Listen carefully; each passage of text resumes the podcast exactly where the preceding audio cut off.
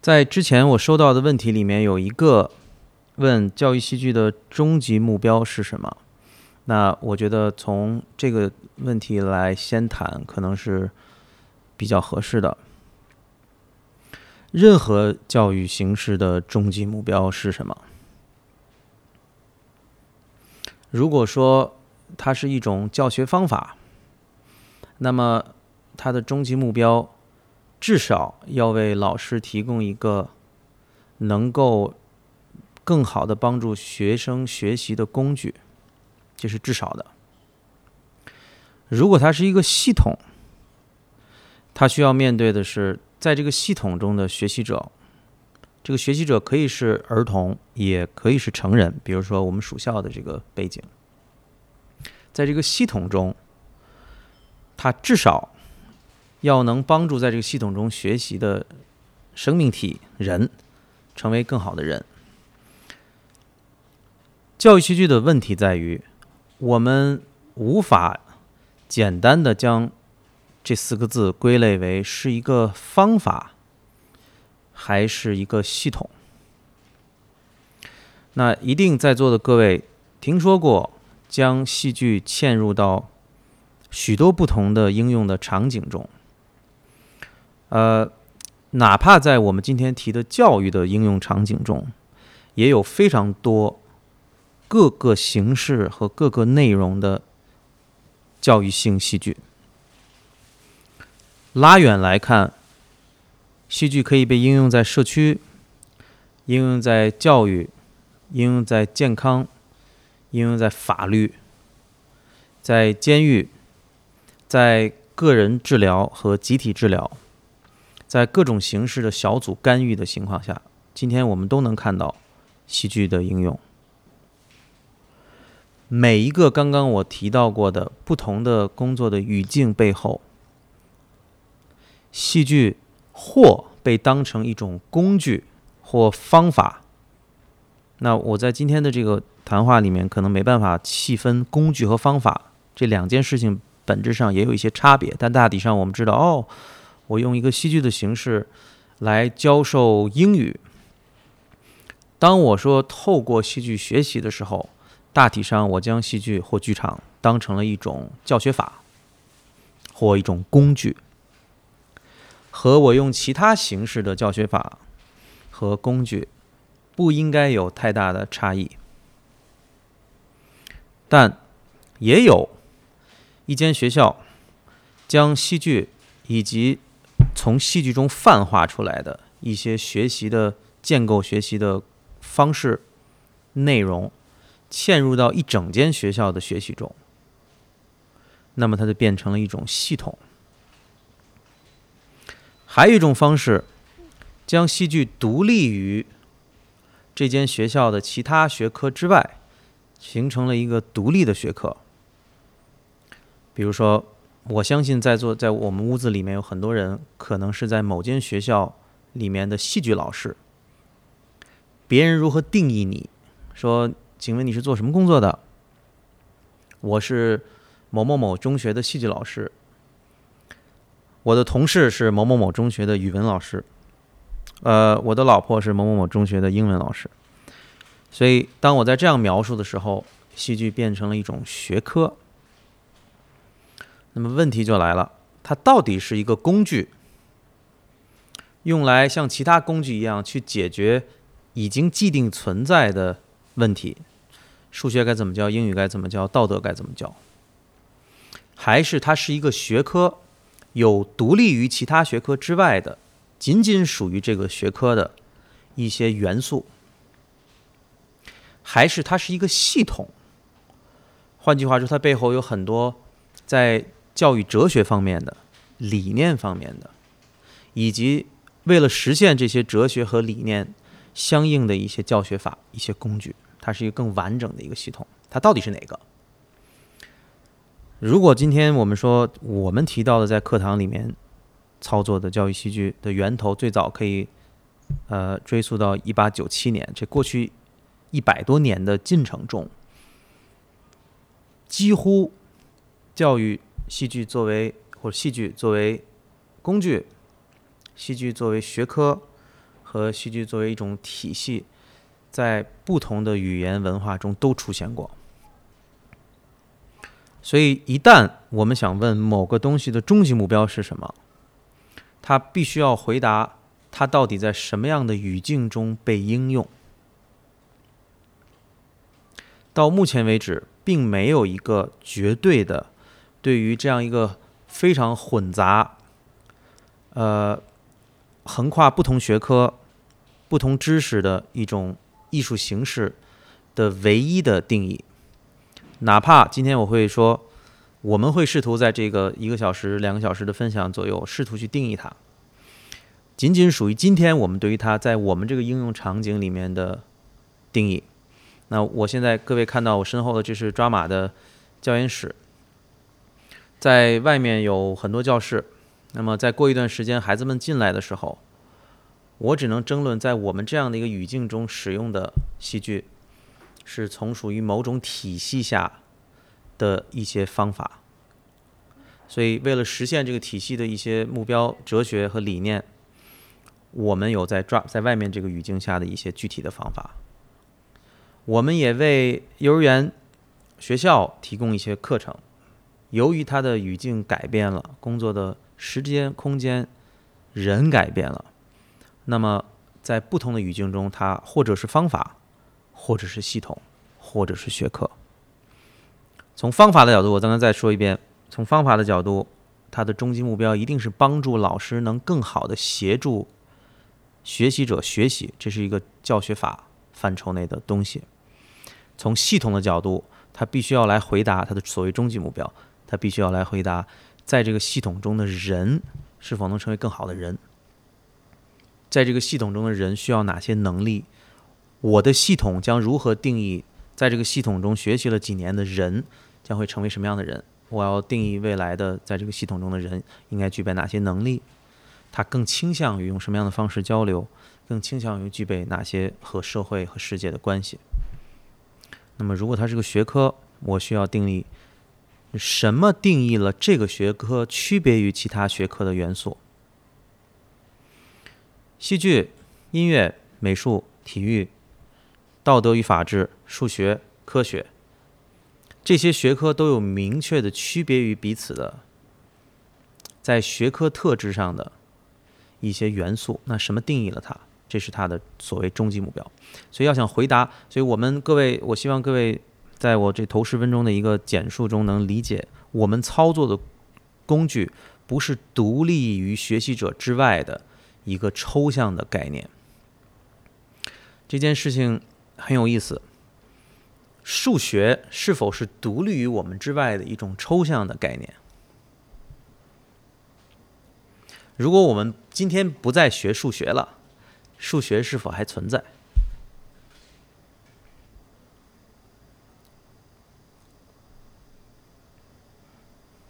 存在吗？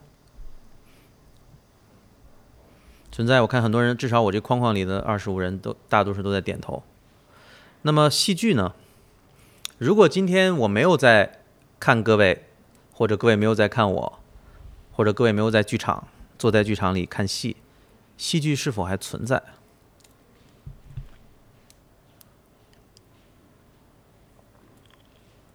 ？OK，存在。为什么存在？有些人说不存在。呃，如果你没有在我面前。假设现在这二十五人，我现在说，呃，请把你们的摄像头都关掉。来，我们就尝试一下，大家都关掉。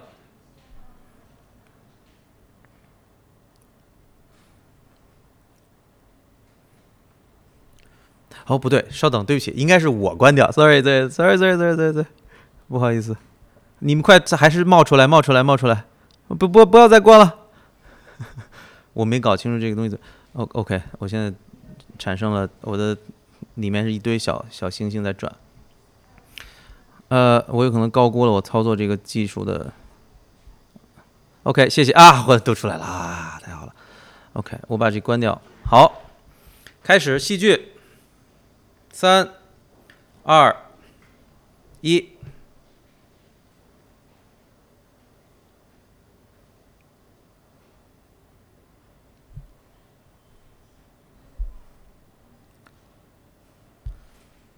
OK，我哪儿去了？我我上哪啊？这刚刚发生什么了？戏剧是否存在？那假设现在我看不见你们了，像刚才那样，我们不不再关了，因为刚才我意识到这个太恐怖了。假设我现在看不到你们了，它是否还存在？我们想象一下，所以我可以在努力的表演，但没有人在观看我了。换句话说，如果我没有一个人在你面前表演或呈现，同样，我们今天没有篇幅去讨论呈现跟表演之间有非常非常大的差别。或我在，表演者在，观看者没了，那么它就不存在了。那有些人会说。它还存在，因为别人还看着。哦，OK，但但如果假设看着那个人不没有了，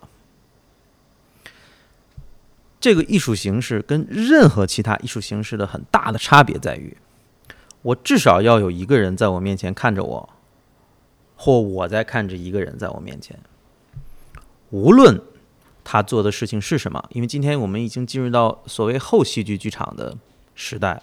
戏剧的形式和内容被很大程度上泛化了。无论你怎么样泛化它，比如说，各位之所以能存在在这个屋子里，是因为我们接受了戏剧在演化成一种泛化的形式到教室了，到课堂了。那么刚刚提到了，在监狱里面，在法庭上，在各式各样不同的呃有文化属性的场所，只要有一个人在呈现或表演。另一个人在观看，戏剧就有可能发生。所以这件事情必须发生在此刻。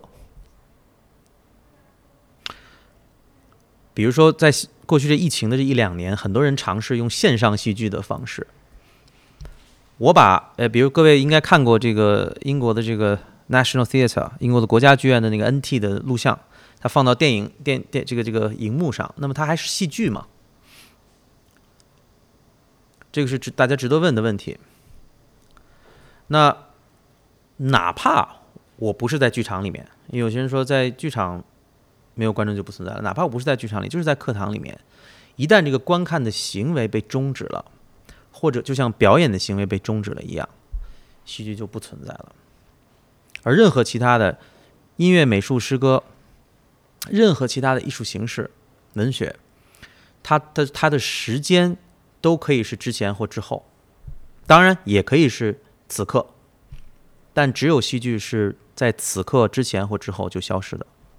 我说的之前之后是观看和注视的这个行为，有一个人在注视，这另一个人在表演。所以，我们工作这个学科的麻烦地方也在这儿，由于它至少需要两个人、两个个体认同彼此，说我现在要把自己。假设啊，我现在要演吴亦凡，我说三二一，我要成为吴亦凡。然后这是我出狱的那一天，我站在门口的新闻发布会，各位是媒体的记者。那当我说各位是媒体的记者，我在邀请你注视我，没有哪个媒体记者是看着那边的，对吧？我现在要走出来，我说三二一，我说出的话就是吴亦凡说出的话。当我在虚构一个这样的注释的时候，我在虚构一个戏剧的契约。这个契约的最基本的层面是，你当然知道我不是吴亦凡，我们我们长得没有那么好看。我也知道你不是媒体记者，但我们之间要消除对彼此的身份的这个怀疑，我们以。我设定的这个虚构的境遇的方式先存在一会儿，所以我在杭州讲的时候，有人说啊，戏剧是 B，对我们先 B 一会儿，先存在一会儿。当我设定了这样一个特别基本的存在的形式的时候，我在邀请和你之间有一个相互注视的机会，我在准备戏剧发生，它不会因为我仅仅戴一帽子。或者我我不知道弄一个什么符号，戏剧就一定发生了。那我说了，我今天要分享的是最基本、最基本、最基本的一层，它无法被摘除着，无法被摘除的是一个人在呈现或表演，另一个人在注视。那么，即便他在呃教室里、法庭上或者生活中，想象一下，我要今天和你模拟一个，哎，今天北京离我们两公里左右这个小区门口，小区被封了，我要向你讲述，它也具备最基本的一个剧场性，因为我在向你描述一件事情，你不在那儿。我向你呈现，那中级班的学生或者学学习过框架距离的，我仍然是被框定的，有一个框定的行为。OK，到目前为止还好吧？我希望。所以这是戏剧。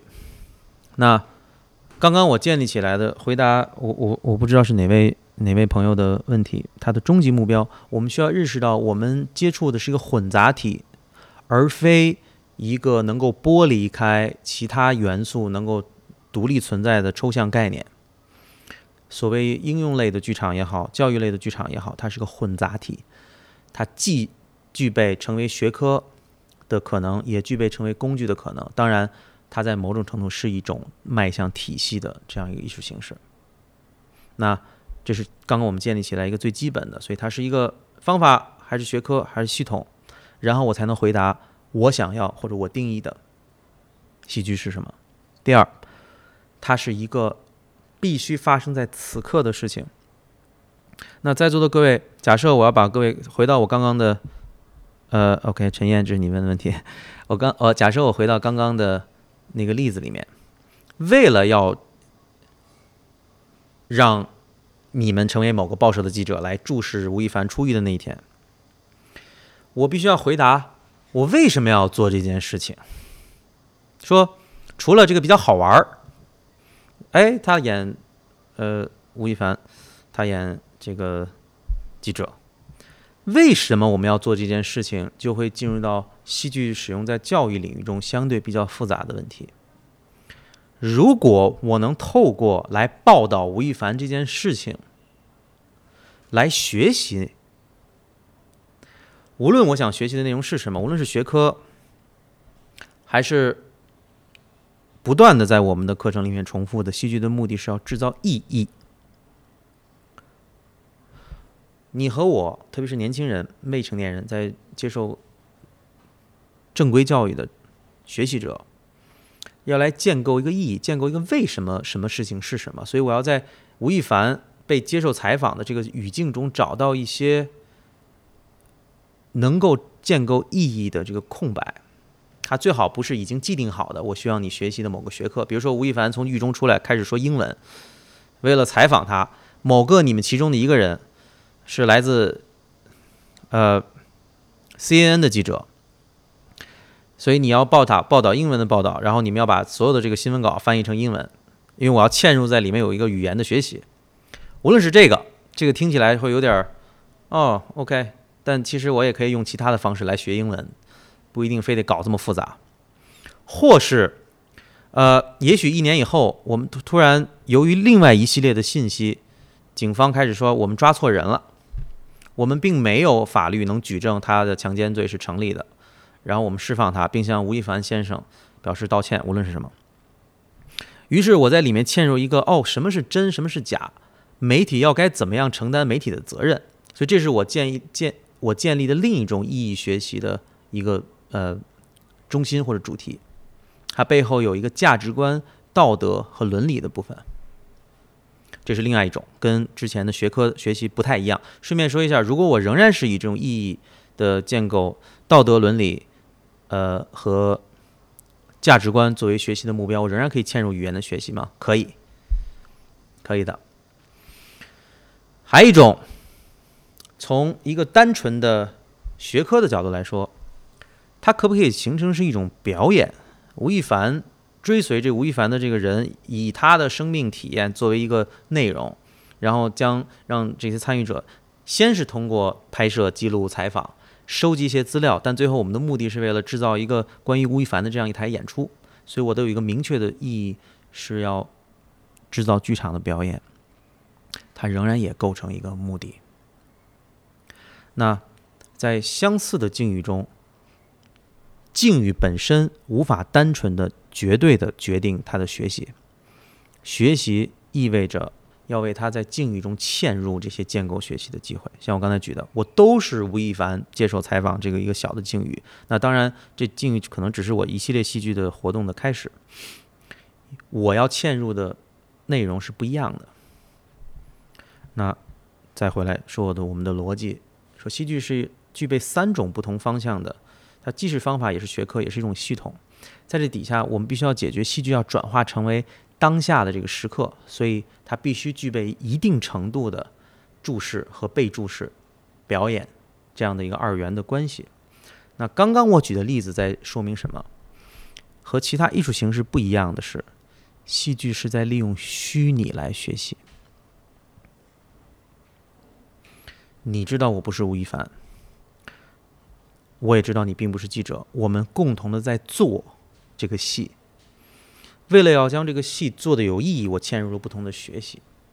所以，如果它是个学科，如果它是个方法，如果它是个系统，它必须都具备待在虚拟里面去学习。而今天我们这个行业遇到比较大的问题是，很多很多的戏剧课实际上并不是在虚拟中的。我来详细解释一下。我可以跟孩子们说，啊，今天我们来，呃，玩一个游戏。这个游戏是基于今天我们的这个最近发生的一个大家都关注的事件来改编的。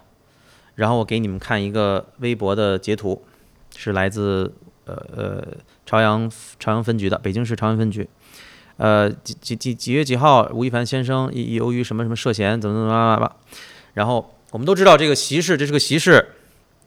然后我想请你们撰写一个呃北京当地的报纸《新京报》的某个版面的一个抬头。那在我们建构戏剧的这个习事里面，这个叫做什么？我都不知道这叫什么。呃，新闻标题。那当你在做这个工作，所以你我我们比如说八十人现在在屋子里面，然后我们分成四个小组，每一个小组来决定这个标题是什么。那这是一个娱乐版的版面的标题，和这是一个社会版的版面的标题有哪些不一样？那我现在来问各位：当你在操作这个活动，同样这个活动是我相信在这屋子里的一半以上的人都曾经做过的，并且是一个非常大家非常熟悉的习事。当你在做它的时候，你是否投入在虚拟世界里？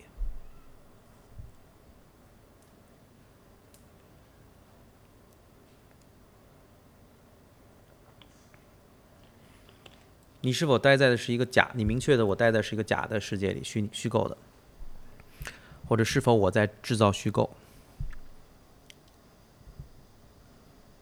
有人摇头，不是。那如果我不是在制造虚构，我在干嘛呢？刘一佳，不是。我如果没有在制造虚构，那我在做什么？或者有些人是因为记者身份虚拟，我没有说你是记者，我可能刚才没说清楚，我只是在单纯的说，OK，请各位同学帮我来想一想，这个版面的头条有可能是什么？社会版的头条是什么？那个什么的？OK，他是在模拟，或者他是在上课啊，这更有意思。所以换句话说，我是在虚拟和我们这个上课的语境的这个模糊的阶段，我不知道大家是不是能接受这个，大多数人是不是能接受这个？我肯定不是完完全全投入在虚拟，因为我没有一个角色出现的。我肯定也不仅仅只是在上课，因为我说今天要分享的是这样一个形式。但我现在的问题是，它是戏剧吗？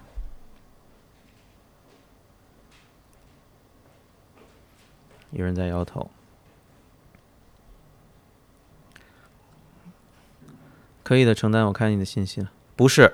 OK，那它不是戏剧，那它是什么？那么多人说不是，那它是什么？如果单纯在做这个席事，在啊邀请大家来参与，而且他也是主动学习，OK，勉强算小组，OK，勉强算有某种程度项目，OK，所以它是进入戏剧的过程，OK。那换句话说，呃，因为之前这是我在回答第二个问题，是否一定要非常明确的保护入戏的角色？那当我在要求各位做这件事儿，我让各位写这个报纸头条的时候，我心中是有一个未来要框定你们进入的角色的，是媒体，或者记者。未来你们要被卷入的是一个关于媒体和记者的这个身份的事件，而不是在做习事。你不是在重复一个习事。我不知道这么说各位知道差别，所以我在小学生我也可以让他写一个头条，然后这个头条的任务写完了以后，我再让他做一个思维追踪。思维追踪这个做任务做完了，我再让他做一个建构空间。建构空间做完了，我再做个良心小象。我并没有在建立一个连贯的内在的体验。相反，所有这些习事我都可以在做，但它必须被排列在一个能建造内在体验的这个经验中。最好的形式或最容易的建造建构一个连贯的内在体验的形式，待在这个角色的印象上，而非待在角色上。而非直接扮演角色。那同样有过，特别是杭州的朋友们，一定的你你们头脑里能闪现出几个经几个例子里面，大体上大家待在的是这个角色的印象中，然后一步一步，不像我说了，写头条是一个记者要会操作的工具。但如果未来我要将你们框定为吴亦凡的家人，他的妈妈，那他的妈妈虽然不是个集体角色，我只是举个例子啊。那么我会说，他手上在拿着这份报纸，他的头条是他看到的，和一个记者去创造的这个头条，他带来的内在体验是不一样的。换句话说，如果我们能定义戏剧作为一个学科、作为一个方法、作为一个体系，它必须具备两个人，一个人去观看，一个人去表演。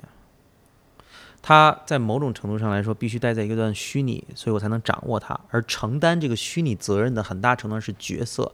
那么接下来我们再说什么能构成戏剧，是我要通过一段进入到这个角色和虚拟境遇的过程，它才能构成戏剧。所以戏剧并不是站起来就演。刚才回到最早说的关于为什么没有观众了或者没有表演了就没有戏剧了，是因为在一定程度上来说，戏剧不是一个外在于我们作为生命体验的。一个东西，无论你管它叫学科还是体体系还是什么，在某种程度上来说，戏剧是首先是个内在的体验。我要将一个东西构建出来，在我的想象的世界里面，我要假想和想象一些境遇。当一个婴儿，当一个小朋友拿起一个瓶子，然后把这个瓶子当成一个手榴弹，呜拽出去的时候，在他的内在的体验里面。他必须先建构一个跟现实有关联的这样一个概念，这是玩耍最基本的一个过程。任何小孩在游戏的时候，在玩耍的时候，他的内在是已经建立了一个和现实相符或保持一个相对关系的这样的一种模拟。模拟并不仅仅只是在复制。至于说他选择。怎么样拿这个手榴弹，以及他只演手榴扔手榴弹的哪个部分？如果他扔了手榴弹，然后说打死日本鬼子，跟他扔了一个手榴弹，仅仅是单纯的扔，跟他开始花很长的时间用他的纸胶水去做这个手榴弹，都是在玩手榴弹。但不同的孩子、儿童、玩耍者、游戏者，在玩手榴弹、构成手榴弹这个虚拟的游戏的时候，选择的细节是不一样的。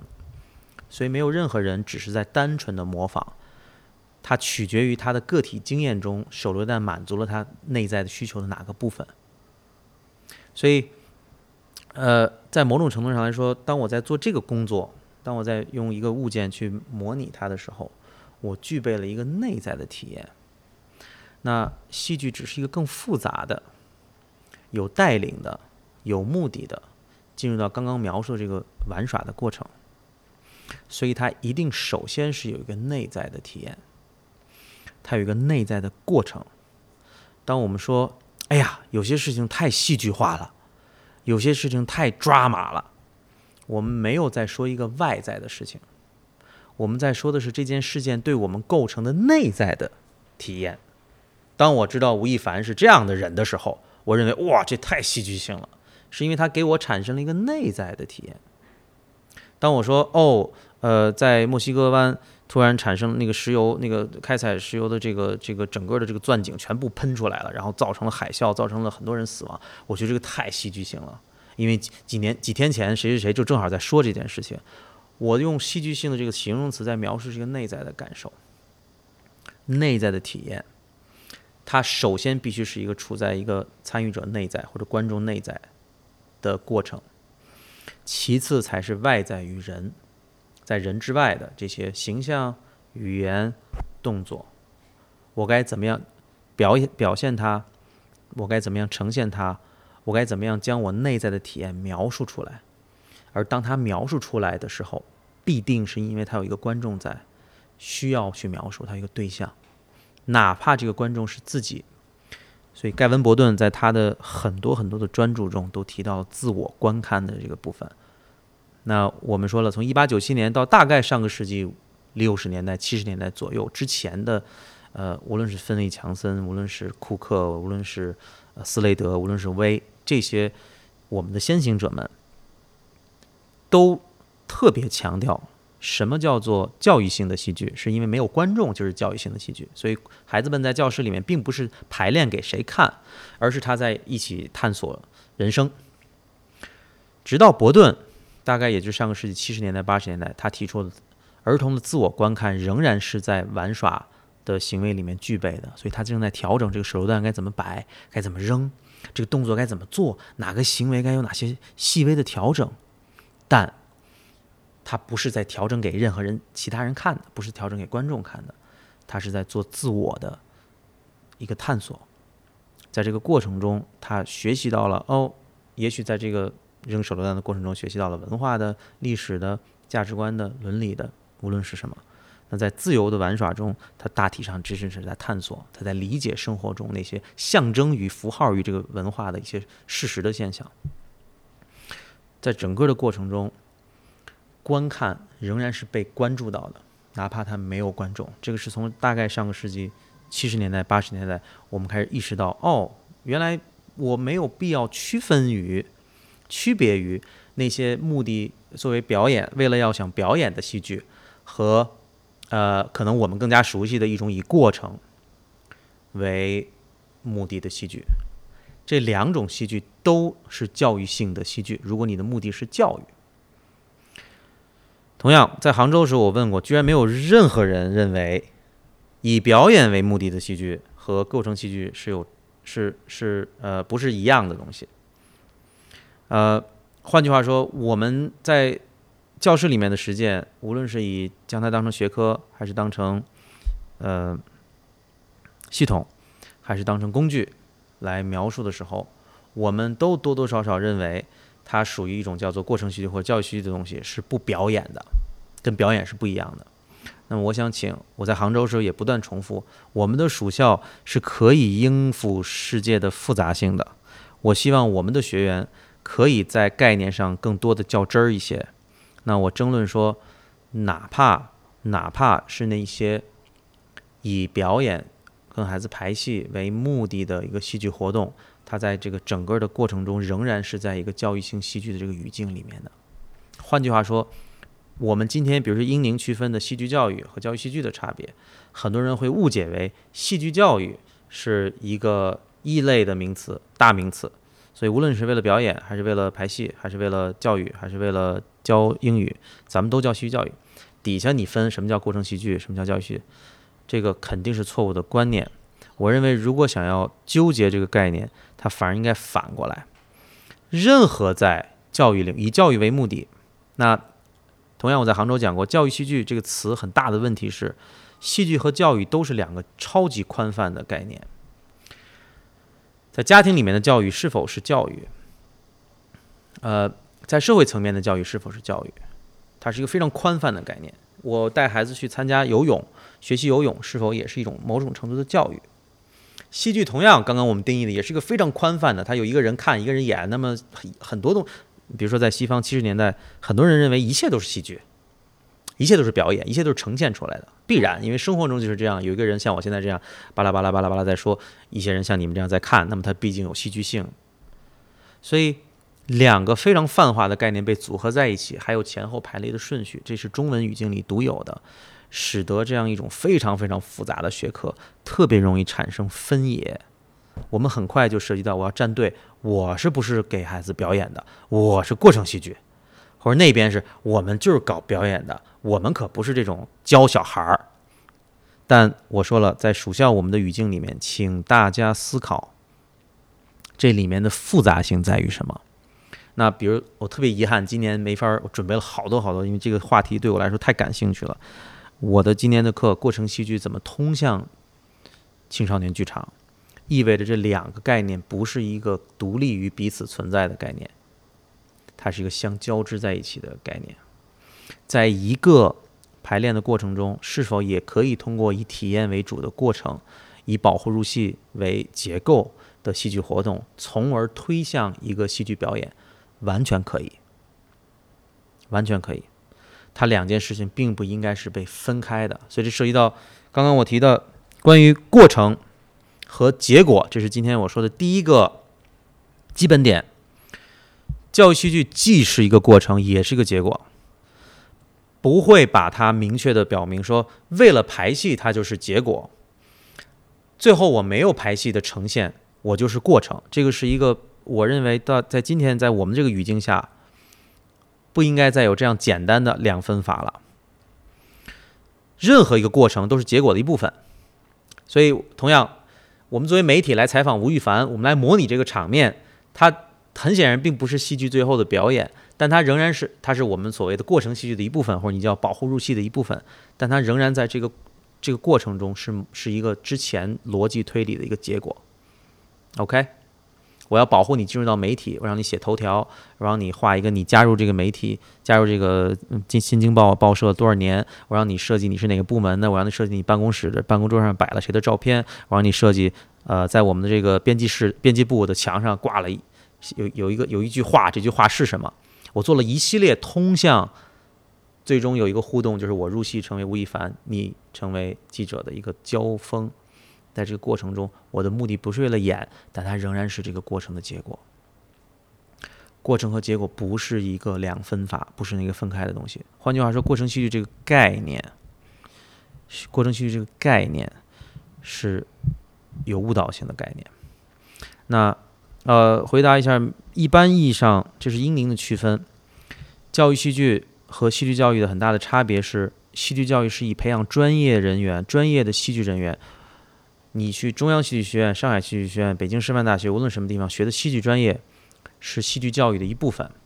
而过程戏剧的首要的、首要的，或者教育戏剧的首要的对象，是学龄期间的未成年人。他当然可以被应用到其他，像刚才说了，呃，在教育、在监狱里面的戏剧，我也可以用教育戏剧的方法。事实上，这是 David 本人的一个很大的一个争论。他认为，这就是为什么他拒绝使用大写来。描述 drama in education，他不认为这是一个学科，这是任何在教育领域中的戏剧都可以被归类为里面的，它才是一个更更大的概念。呃，那同样，我们在这个环境里面很难去争论，在这个理理论里面，呃，伯顿的另外一个想法跟 David 也有很大冲突，是他认为一切都是剧场，他认为所有东西没有必要区分。一个小孩画画的时候，我们不会说这个小孩画的画不是美术。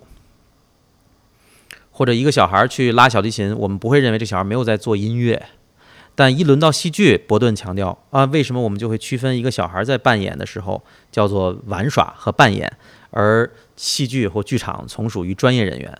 这是伯顿在八十年呃，在这个九八年的他的博士论文里面强烈的争论的这个事儿。他认为一切都是当你看到一个小孩在玩玩玩具的时候，他也应该是在做剧场才对。那对于各位来说，可能你是刚刚进入到这个领域。或者你已经进入到这领域好多年，请你思考过程和结果之间的关系是什么？你是否像我说的，如果我的目的是培养、培养和一群呃七八岁的孩子去演一出少年剧场的戏，我仍然不会将孩让孩子背台词。我仍然不会给孩子设定你演这个，你演这个，然后这是你的台词，这是你台词，这是你台词。我仍然大体上是要先让让孩子投入在一段过程戏剧的过程中，通过体验制造一个他自己的对于这个境遇的一个回应，然后我经过一定的编排，将他本身真实的回应贯穿在一台演出里面。前提是我要考量我给谁看，这是给父母看的一种汇报演出，还是像比如我们抓马的演出全部是社会演出？换句话说，我没有把抓马的孩子的演出当成是一个汇报演出，不是说哎小孩上了个戏剧班儿给你们演，我就是在给社会观众演戏，请你们听听孩子们的声音。所以我没有在剧场领域将这种形式的戏剧跟孟京辉的戏剧在形式上区别开，并没有。呃，就像孟京辉的戏剧是这群演员演，呃，另一个导演的戏剧是另一群演演员演，那这位导演导演的戏是一群孩子演。在形式上没有任何差别，这是第一个我想说的。那么这一提到这件事儿，就要提到两第二个。所以第一个是过程与结果，请你思考，这是基本点。你是为了某种结果在做事儿，还是所有的结果都会都是通过过程来通向的？第二，刚刚描述的过程，如果戏剧大家认同是一个内在的感受，首先，那么剧场又是什么东西？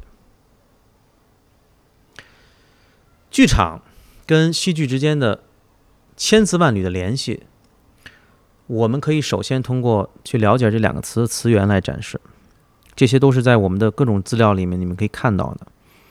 戏剧总和一个行动联系在一起，而剧场总和一个观看的动作和地点联系在一起。那我在给今年的特色班准备的一些素材里面还发现。剧场的另一个词源，除了观看，除了我们说那个 theatron 去观看一个观看一个东西的地方，它还有另外一个特别重要的概念，在这个观看的过程中，是它要产生认同。我需要认同我观看的东西。为什么在古希腊戏剧里面，演员戴着面具，在一个几万人的一个一个竞技场一样的舞台里面表演，你仍然能够看懂？它必然是一个相对来说高度符号化、抽象的东西。你为什么还能够看懂？它背后有一个观众对于虚拟的一个认同。我举吴亦凡的例子，是因为这礼拜我做这个演讲。如果我是一个月前举做这个演讲，我再举吴亦凡的例子，也许也管用，但似乎它和各位的连接没有此刻这么强烈。当然，我也希望再过两个月就别再聊他了，好吧？差不多了。那在某种程度上来说，剧场既是一个要来观看的地方，但同样，剧场也是一个要来认同戏剧内容的地方。我需要发现它跟我有相关性，由于它跟我有相关性，我认同了它，我才能够去看懂它，我才能够跟它暂时的有这个契约。这是假的，我来认同这个假的。那。伯顿在他的很多很多论文里面非常强调这个认同感。那认同感就涉及到今天我要分享的第三件事儿。所以，剧场戏剧是第二个二元。剧场是一个戏剧是个内在的感受，剧场是一个外在的，它需要将观众介入才具备的一种一个东西。所以，当我们说 drama 和 theater 的时候，这两个是相互交织的概念。而刚刚说，既然要想认同。我就必须提到第三个基本点，在任何教育戏剧或者过程戏剧，或者笼统的讲教育性戏剧的这个语境里面，就是关于形式和内容。我认同的不能仅仅只是形式。回到刚刚我最早举的例子，让你编一个头条是一个很重要的形式，写一个头条是一个形式。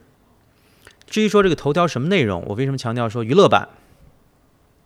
来，我们呃有这么多人呢，大家谁给我提供一个，在这个聊天框里面提供几个娱乐版的，针对吴亦凡的头条，然后再请另外一些人给我提供一个社会版的，呃吴亦凡的头条，然后待会儿我们来聊一下。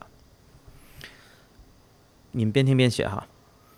呃，头条提供的是一个内容，所以我提供了一个吴亦凡的这个事件的一个语境，在这个语境上，我回应了。我用这个语境回应了今天我们生活的这个时代，但仅仅有这样一个语境没用，所以请各位千万不要误解为说我们就找这个当下热点当做戏剧的素材，我我并不是这个意思。所以，我让各位来设计头条是一个形式，头条的内容是你或者你写的这每一个文字是内容的部分。我需要考量的是，孩子不能仅仅是在过程戏剧或者参与者，不能仅仅是在过程戏剧的这个过程中去重复形式、回应形式。所以这个也是我在杭州经常讲的。我们在座有多少人上课是先从一个热身活动开始，然后在一个热身活动之后，首先我们先围个圈儿，然同样也不知道为什么要围圈儿，为什么像我们现在这样，我看着你就不行。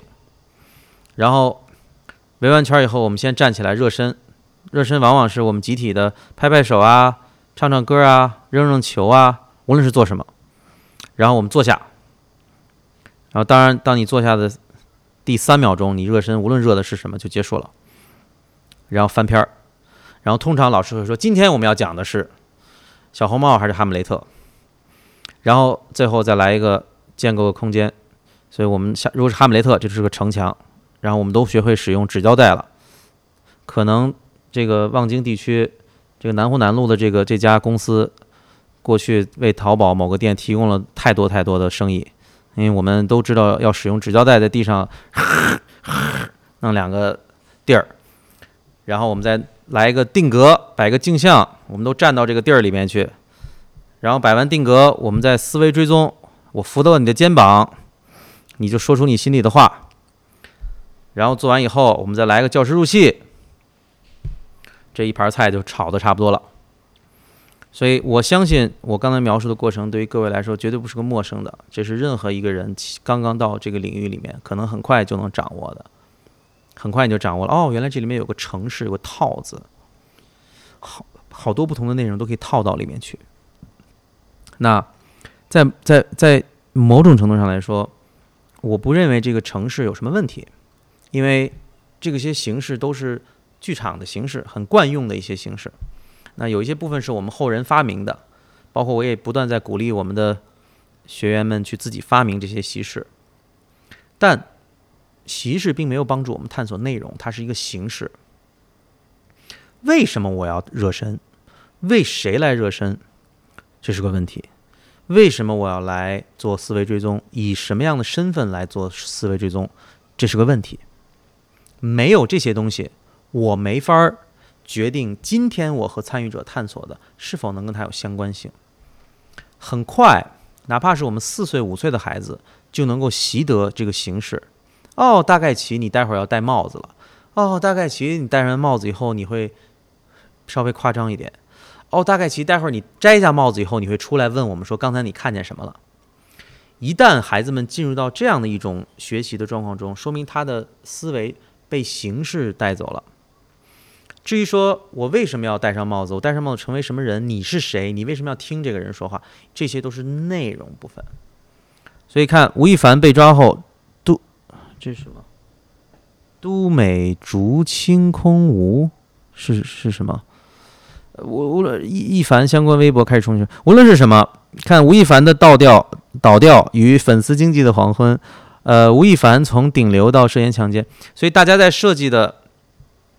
是基于我们个人经验的，我我如何关注这件事情？同样，我争论，当你在书写头条的时候，我已经，即便我没有要求你在扮演记者，我已经将你框定在记者看待这件问题的这个印象上了。我这么说，各位能理解？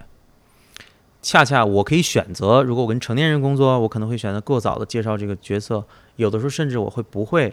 让孩子很快的去明确知道自己在扮演某个角色，但我仍然可以待在这个角色的印象上，跟他一起工作到最后，直到那个事件出现，这是完全 OK 的。所以不要认为戏剧一定就跟扮演和角色扮演这个活动直接挂钩。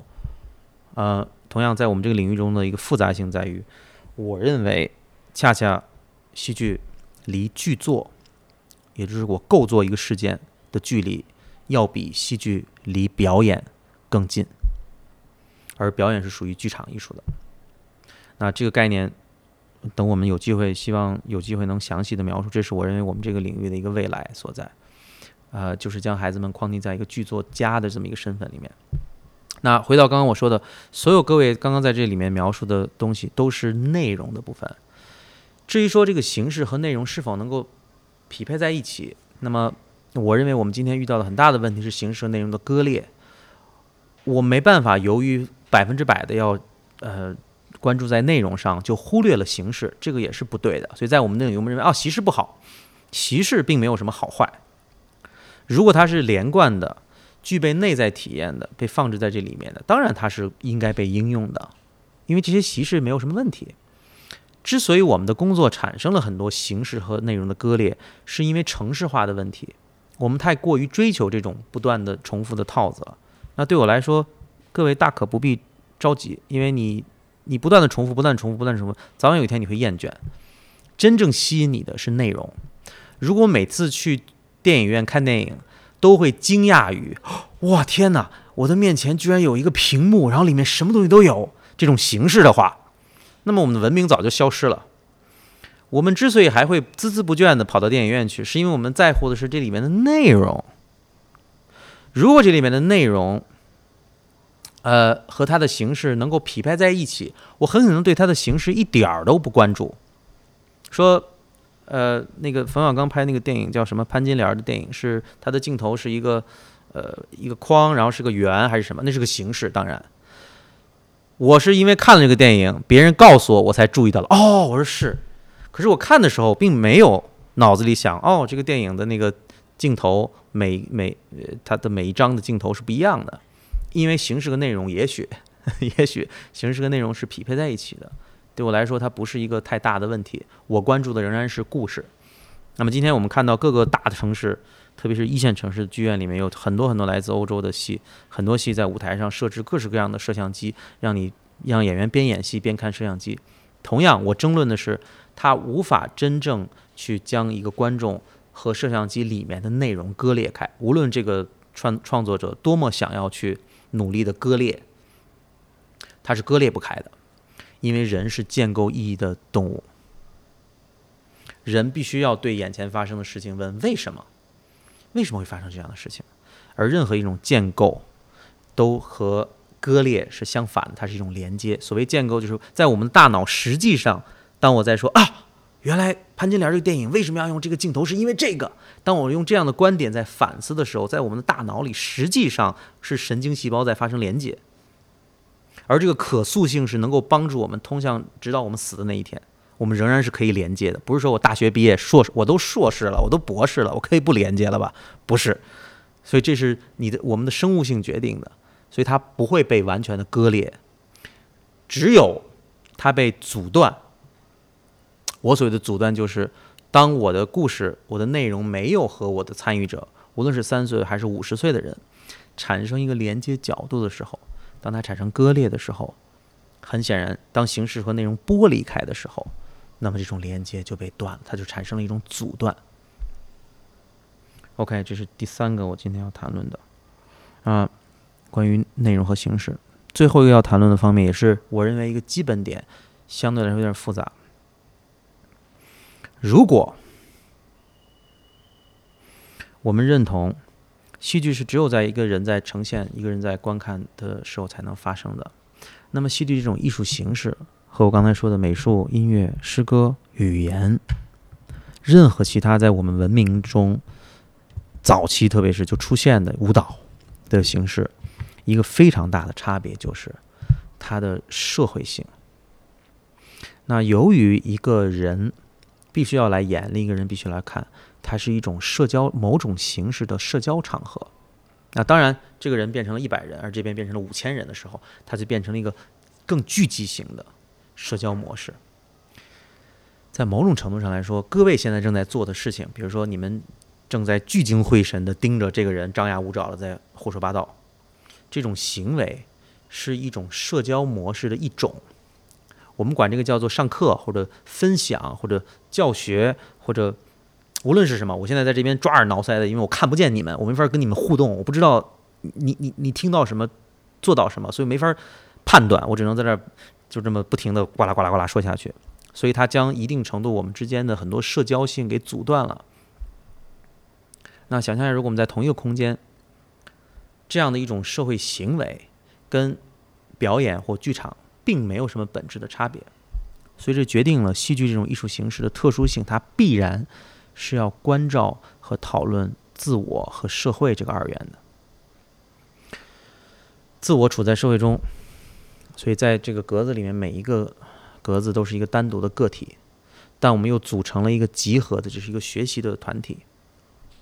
那每个人我看有些人拿了个笔在那记，它是一种个人的学习。但当我说，请把我们所有人的问题都放到这个呃右边这个栏目里面的时候，我构建了一个社会学习。我们是无法仅仅待在一个纯然的自我的这个过程中，所以我们传统的教育的问题就在于，它即便用了非常非常，呃，从普鲁士到现在得用了几百年的时间去强化这个个体，所以，请你跟我发生关系，不要跟你身边的同学发生关系。所以普鲁士班的教育是我画了一个叶子是这个样子的，你们都得画相同的叶样子。所以今天我们的大部分北半球地区的主流教育都是这样的，不光中国。所以它是一种半军事化的，所以你要服从的是这个系统，这个系统是我画的，跟你画的是一样的。那到我们哪怕这个教育花了这么多的时间去进行这样方式，它是一种压制个体的一种学习，我们仍然避免不了。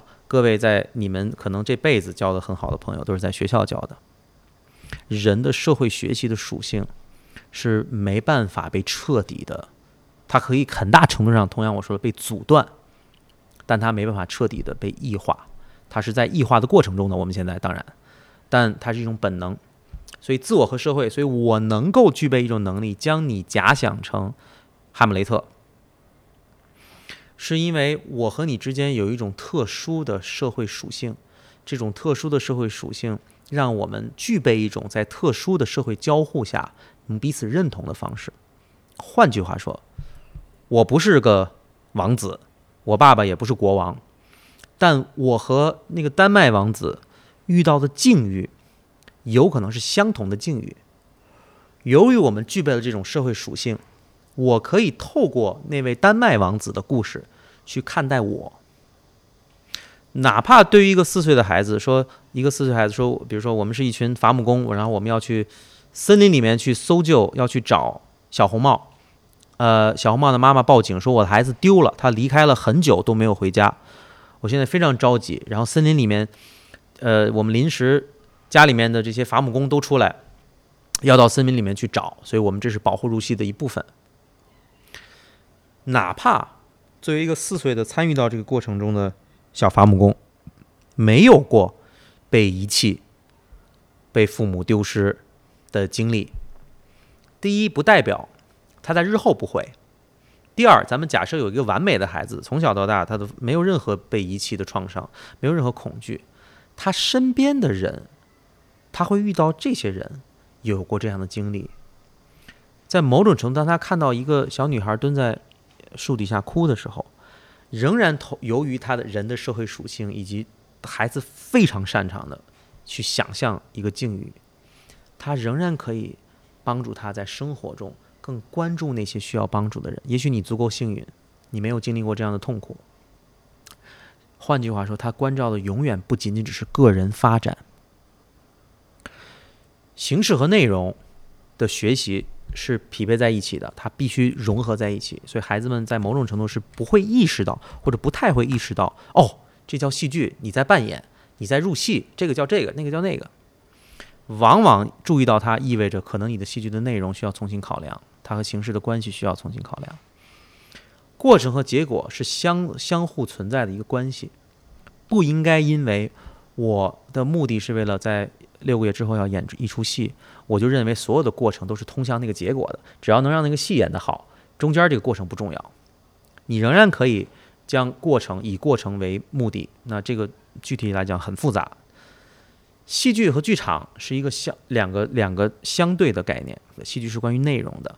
而剧场是一种观看的形式，任何一种剧场内部都是包含了戏剧的，但所有刚刚我说的这三个基本点，都必须被包裹在这个自我和社会之间的这个张力之中，没有任何是一个能够割裂的，没有一个绝对意义上的社会，也没有一个绝对意义上的自我，它是彼此相融。我们自我中有很多社会的，有社会的声音、社会的观点、社会的意识形态。社会的语言，社会的文化，而所谓的社会也不是一个外在于我们说，我们从小父母要跟我们说，等你走入社会了，等你进入社会了，那个社会的词是用的是一个错的词，它更多谈论的是等你经济独立了，或者等你开始工作了，而工作和社会或者单位之间，呃，被搅在一起是由于中国这过去四十年的这个，或者呃说长一点是七十年的这个政治体制决定的，所以我们的社交生活很大程度是跟工作结联系在了一起。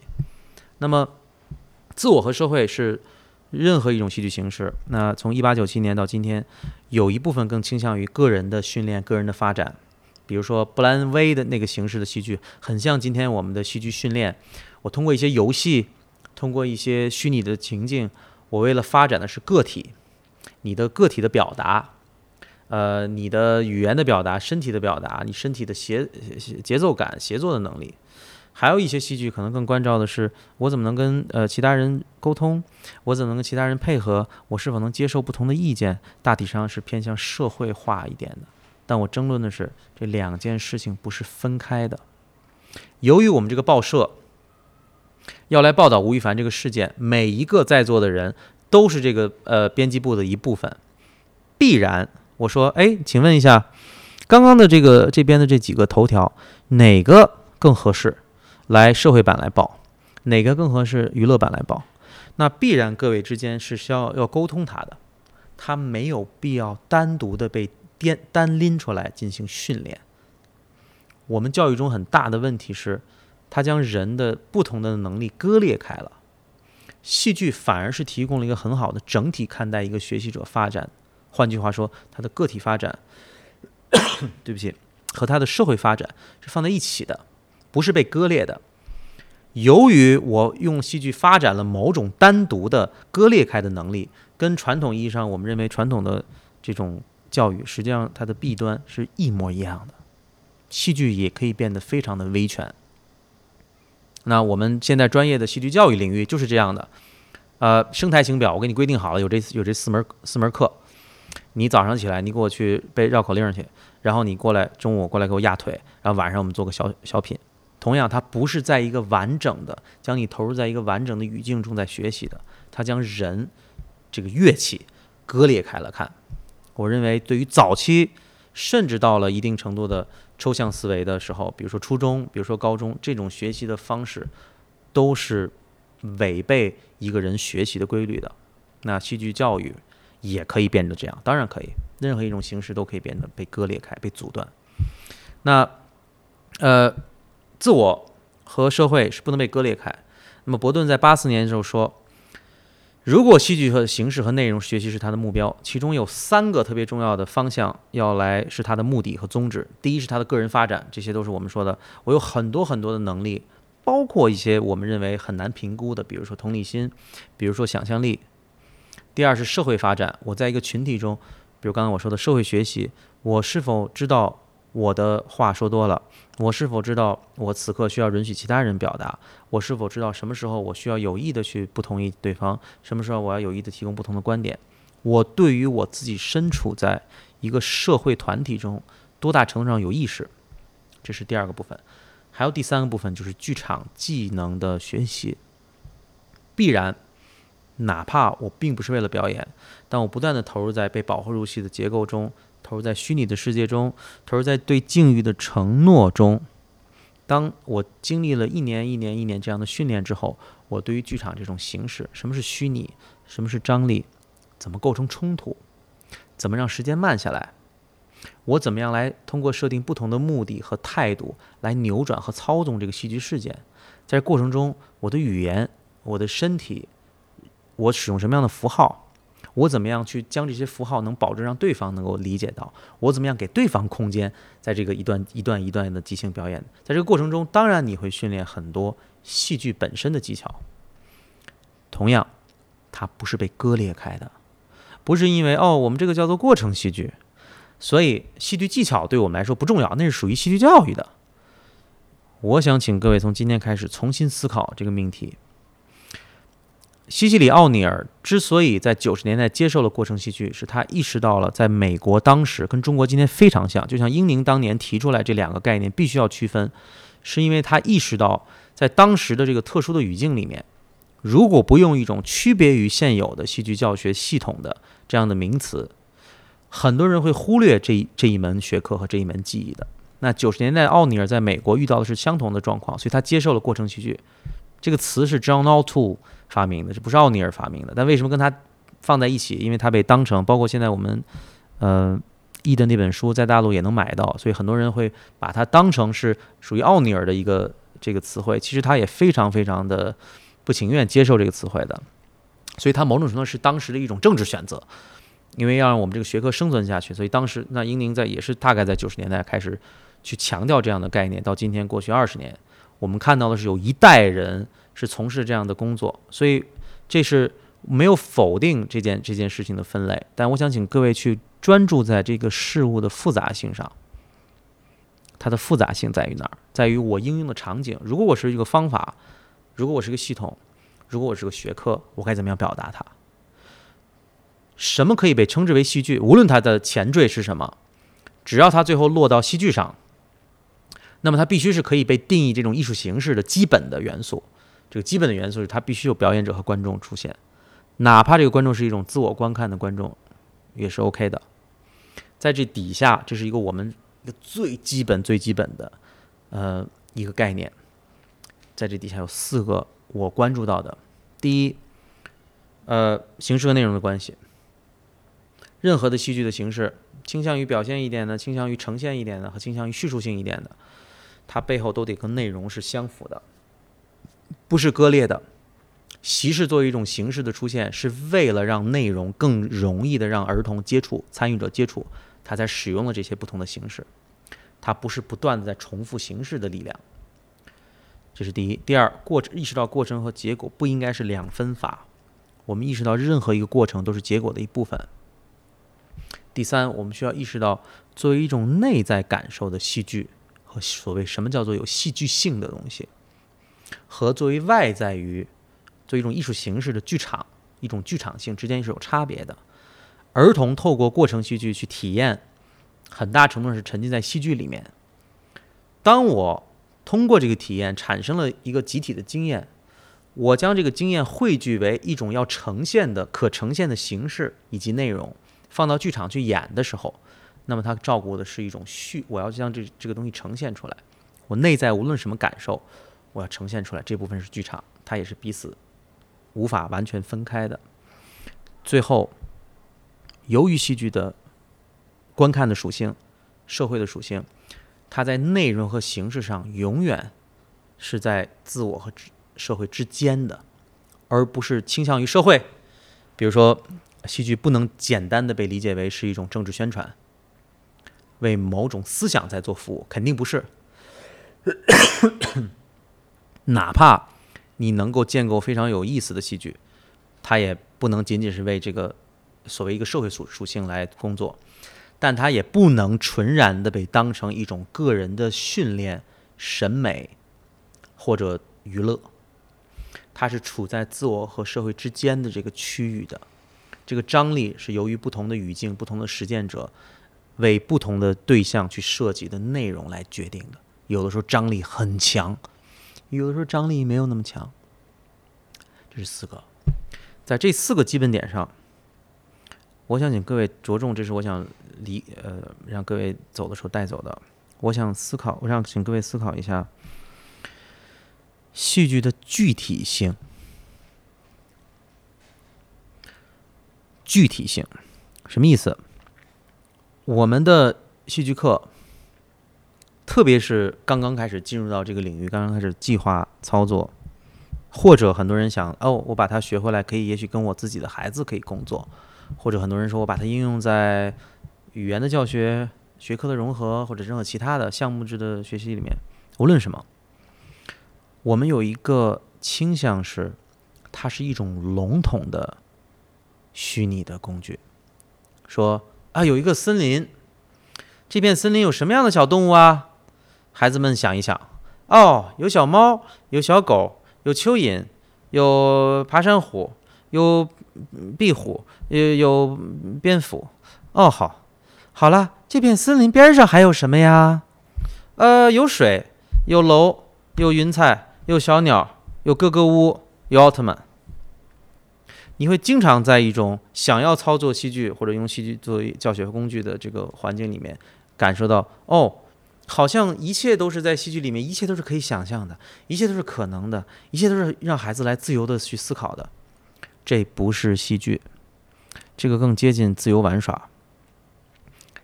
可以被称之为戏剧的，是每一次他提出了一个非常具体的语境。哈姆雷特的城墙上，一群守卫在寒冬中瑟瑟发抖。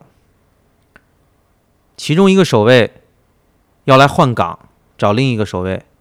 两个人一说话，就感觉好像有事儿发生。那个东西又来了。观众看到这儿还不知道是什么东西，他可能再看会儿，发现哦，他们说的是闹鬼，有鬼魂。但这个对话十分的具体。可是这个故事。直到后面哈姆雷特出现，然后他做了一系列的各式各样的行动，都十分的具体。纵然他描述了人类，恐怕很难再有这样的剧作家描述的人类的复杂性以及他浩瀚的思想，但他是被放置在一个特别具体的语境，就这个国家的政治发生了巨大的混乱，国王被谋杀了，那这国家会不会乱？然后马上，这国家又迎来一个新的主人。然后这新的主人居然是他王子他叔叔，而且他还娶了前一个国王的老婆。他是特别特别特别特别具体的语境。每个人都喜欢小红帽，他的外婆尤其喜欢他。他外婆这么喜欢他，于是他给他织了一顶红帽子。这是小红帽开始。同样，小红帽也许被很多人认为是一个关于恐惧的一种非常原始的，他抓住了人非常原始的对于恐惧的一种说不出来的一种感受。但他故事提供的是一个非常具体的语境。这个具体的语境到什么程度？小红帽住在森林边上，小红帽的跟他妈妈住在一起，他爸呢？他爸爸上哪儿去了？嗯，不知道，反正也没写。然后他与姥姥，他姥姥住在森林里头，他们妈住一块儿啊。然后这过程，这中间他们有一条小路，或者有的版本有一条大路，有一条小路。然后这森林里面有狼。然后这妈妈跟他说：“你得给你外婆去送，你外婆病了，红酒和蛋糕。他干嘛不去啊？”而且你小心啊，这森林里有狼。那森林里有狼，你干嘛还让孩子去啊？但是没关系，你放心，你只要别走下，你就走那条小路，或者有些版本说你走小路，不要走大路，或者不要走大路，走条小路就没事儿，让他去了。所以你看一堆问题，为什么我会问这些问题？是因为它不是一个笼统的，它是个非常具体的语境。所以任何一个故事，任何一个可以被称之为戏剧的东西。戏剧不是讲故事，它不是在告诉你一二三四五，所以六七八九十，这不是戏剧，这只故事，只是戏剧中的一个部分。之所以我可以称之为什么东西成为戏剧，它必须具备在一个虚拟的一段行动中能产生意义。所以我在制造意义，我在问为什么？为什么？为什么？为什么？也许妈妈不能去，是因为妈妈需要去其他人家。也许他的工作决定了。他请一天假，他就会被辞掉。于是，当我用这样的情节来解释妈妈不能去的时候，我在制造意义。也许妈妈和他自己的妈妈有矛盾，他们不愿意住得太近。也许这可以构成一个戏剧的前史。同样，我在制造意义。也许妈妈的呃伴侣就是被狼吃掉的。但妈妈一直跟小红帽说：“你爸爸只是跑了，他不想让小红帽告诉他是被狼吃掉的。”每一次当我问这个故事中的一些空白的地方、没有写的的地方，我都在制造意义。当我要将孩子框定为是一群媒体要来报道一个少年的失踪事件的时候，我是在给他们框定制造意义的机会，它才构成戏剧。